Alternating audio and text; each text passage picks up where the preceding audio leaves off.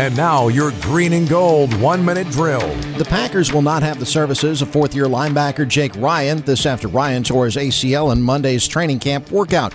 Rookie third round pick Oren Burks will likely get the opportunity to get Ryan's snaps. Meanwhile, one of the storylines from the first several days of camp has been the interceptions that Aaron Rodgers has thrown, begging the tongue in cheek question to Packers beat writer Michael Cohen of The Athletic.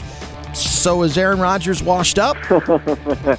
Well, if uh, if you believe Twitter, uh, where it seems like Vikings fans and Lions fans were pouncing all over some of those tweets from uh, reporters here in Green Bay, no, no, nothing of the sort. Um, until Aaron Rodgers shows in regular season games that he can't do it anymore, anything that he does in practice um, has no bearing on, on what he'll do in the regular season. He's the type of guy that is talented enough where he can experiment with things in practice, try different routes, try different throws um, you know, try to test even defensive players sometimes to see what the younger guys will do in the secondary. So no need to panic or anything like that. But, you know, he certainly has thrown more interceptions through the first couple of days of camp than he has in years past. Michael Cohen, a guest of Greg Matzek's Tuesday night on Sports Central. Wednesday is the team's day off. They'll return to the practice field on Thursday. Doug Russell, WTMJ Sports. This has been your green and gold one minute drill.